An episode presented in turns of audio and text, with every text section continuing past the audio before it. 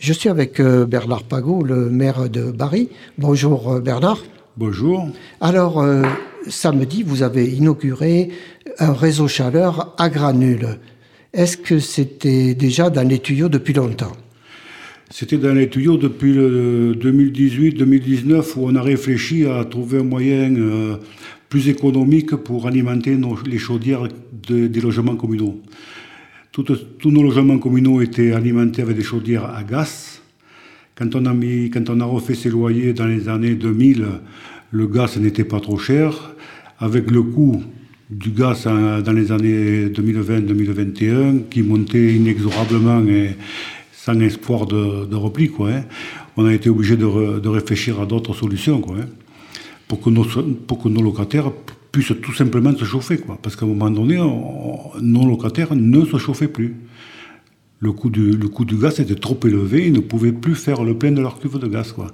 Donc soit ils ne chauffaient pas, soit ils se chauffaient avec des, des, des, petits trucs d'appoint, quoi, hein. mais ce n'était pas la solution pour nous. Quoi. Et en plus, c'est arrivé la guerre en Ukraine. On a qui n'a pas arrangé. non, notre premier problème, ça a été le, Covid. On a, monté le dossier avec euh, toutes les, contraintes liées au Covid. Second problème, euh, l'inondation. Arrive l'inondation de 2021. Toute la communauté inondée, on a eu du travail, on a eu des dépenses supplémentaires qui n'étaient pas prévues au budget. On a quand même continué. Et après, on a quand même lancé l'appel d'offres. L'appel d'offres, quand on a reçu les résultats, ben, on s'est aperçu que c'était à peu près une plus-value de 5 000 euros. Donc là, on s'est posé la question de savoir si la commune pouvait, euh, tout simplement euh, accepter une augmentation de 5 000 euros et pouvoir tout juste trouver, les, fonds nécessaires. Hein. On en a débattu au conseil municipal, Dominique peut le dire. Hein. On a réfléchi un moment, on a dit, bon, on va quand même continuer, quoi, hein, en augmentant l'emprunt et en augmentant notre part d'autofinancement, quoi. Et on a continué le projet, voilà. Alors, ça chauffe quoi, ce, réseau chaleur notre, notre réseau de chaleur, il chauffe six logements communaux, six logements sociaux, la mairie et l'agence postale. Alors, autre problème, évidemment, qui n'est pas des moindres, c'est que la commune de Bari est en zone inondable.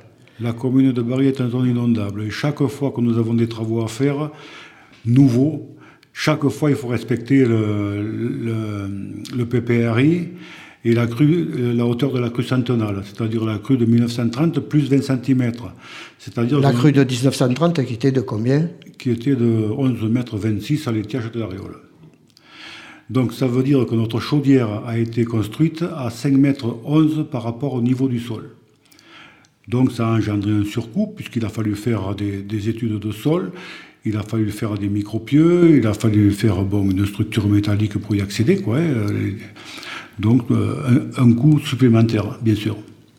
D'accord, et de combien ce coût? Un coût que j'estime environ entre 60 et 80 000 euros supplémentaires. Et il y a eu des subventions là, là-dessus? Mais les subventions, c'est pour tout le monde pareil. Quoi. Quand vous déposez un projet, euh, L'estimatif que l'on avait, c'était 250 000 euros à peu près. On a obtenu les subventions par rapport à cet estimatif-là. Sauf que après, sur le, sur le surcoût, on n'a pas eu d'aide. Parce que euh, avec l'histoire, je ne sais pas quelle, du, du Covid, un peu de tout, euh, on n'a pas eu droit à, à d'autres aides, quoi, à des aides supplémentaires pour compenser. Quoi.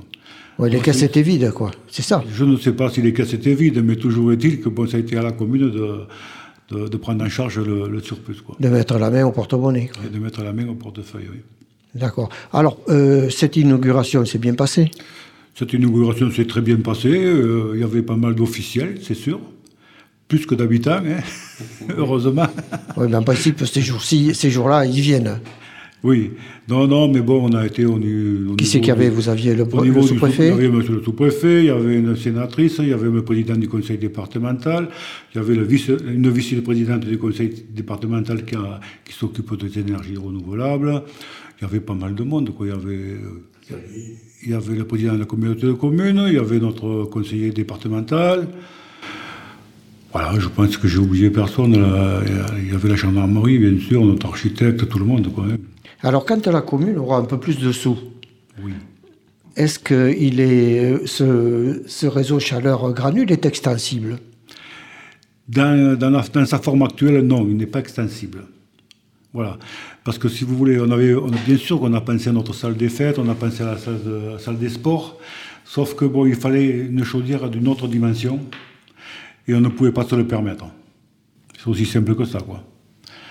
Voilà, on peut pas, on peut pas faire plus que, que nos finances le permettent. Hein. C'est pas possible, quoi. Alors peut-être que dans un temps, euh, euh, dans l'avenir, peut-être que d'autres réfléchiront à faire un autre petit pôle pour, pour, faire, pour chauffer cette partie-là de la commune, parce que si vous voulez, il faut traverser les routes départementales. C'était compliqué aussi. Euh, on vient de refaire, on vient de faire une convention d'aménagement de Bourg, on a refait tout le VRD. Donc c'était quand même compliqué. Ouais, c'était compliqué de, tout recasser pour repasser des tuyaux, quoi, aussi. Hein. Ce qu'il faudrait faire, c'est récupérer toute cette chaleur que nous avons là maintenant avec ce réchauffement climatique et le stocker quelque part. Stocker la, chaleur l'été pour la redistribuer l'hiver, mais ça, sais pas si c'est possible. Peut-être qu'un jour, quelqu'un trouvera cette solution. Mais certainement. Hein? Avec le temps, on trouve des solutions à tout. Bernard Bagot, merci pour, ce, cette première partie. On va se retrouver en deuxième partie pour parler inondation.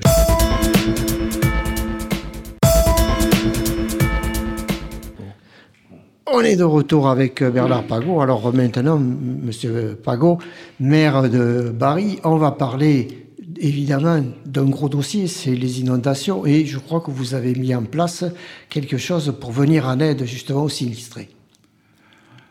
On a fait de notre mieux, c'est sûr, pour euh, que nos administrés soient, soient soutenus dans ces moments difficiles.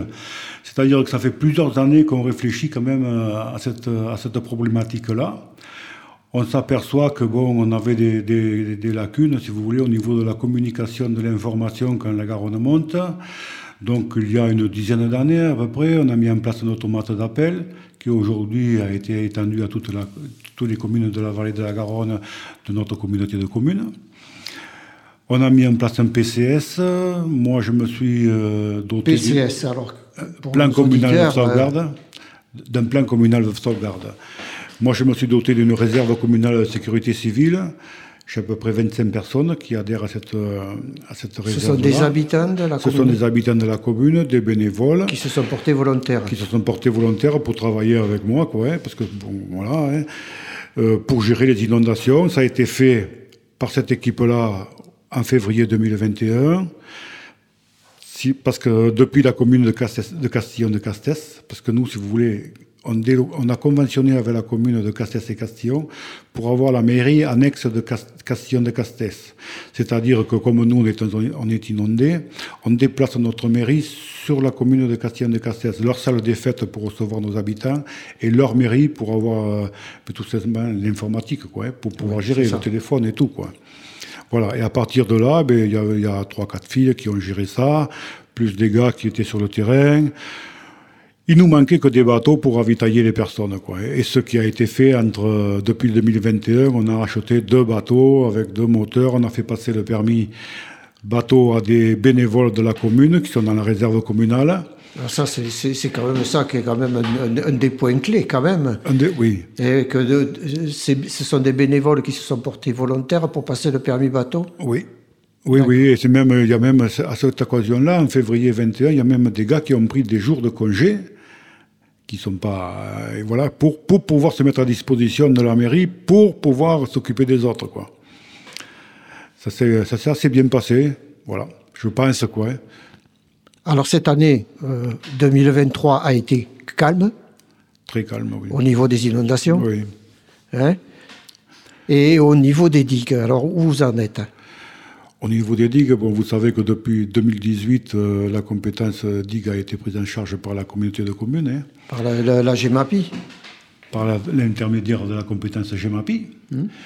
Voilà, donc bon, on s'attache au mieux, on fait notre mieux, mais le problème c'est plutôt sur le terrain, ça se passe bien cette compétence-là, je pense.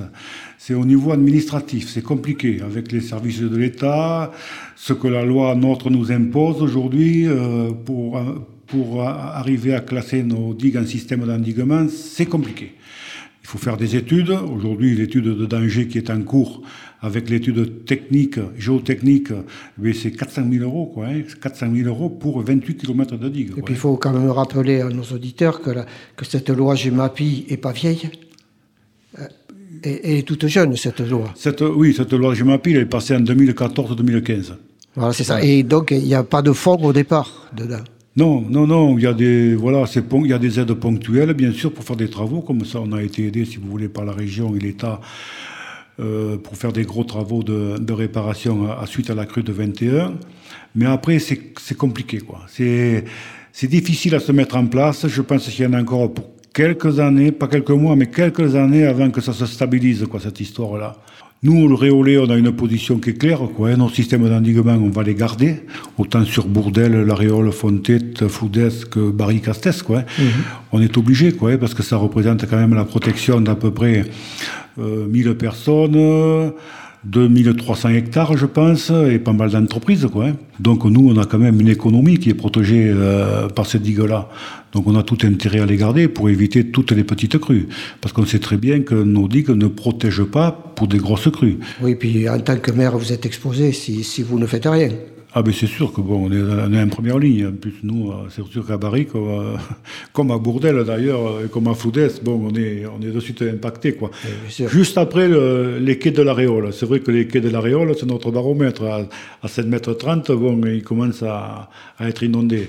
Mais quand les, quais de la Réole sont inondés, on n'est pas loin derrière. D'accord.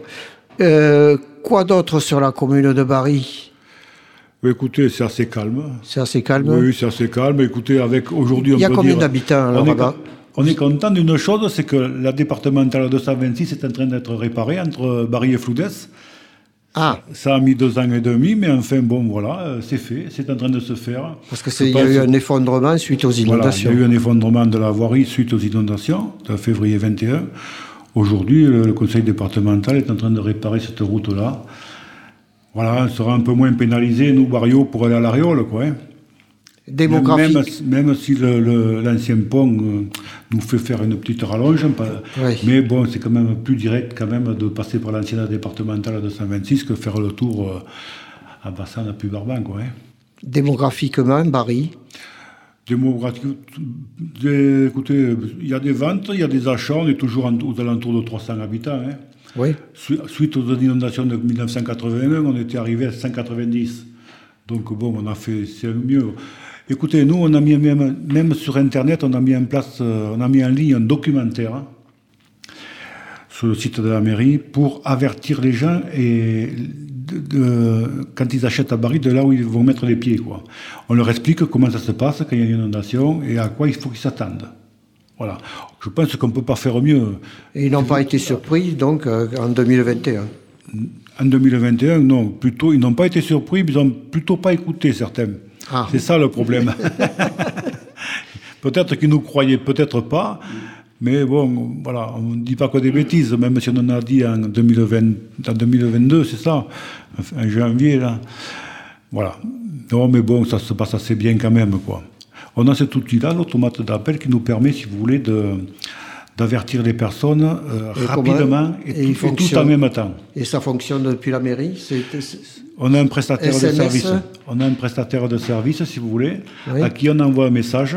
Voilà. Et ce, prestataire s'occupe de le renvoyer à tous les numéros de téléphone qu'on lui a donnés. Et ce, en cascade, ils appellent, si vous voulez. S'il y en a un numéro qui ne rappelle pas, il appelle sur l'autre. Et tant que quelqu'un répond. D'accord. Voilà. Eh bien, très bien. Merci, Bernard Pagot. Voilà. De rien.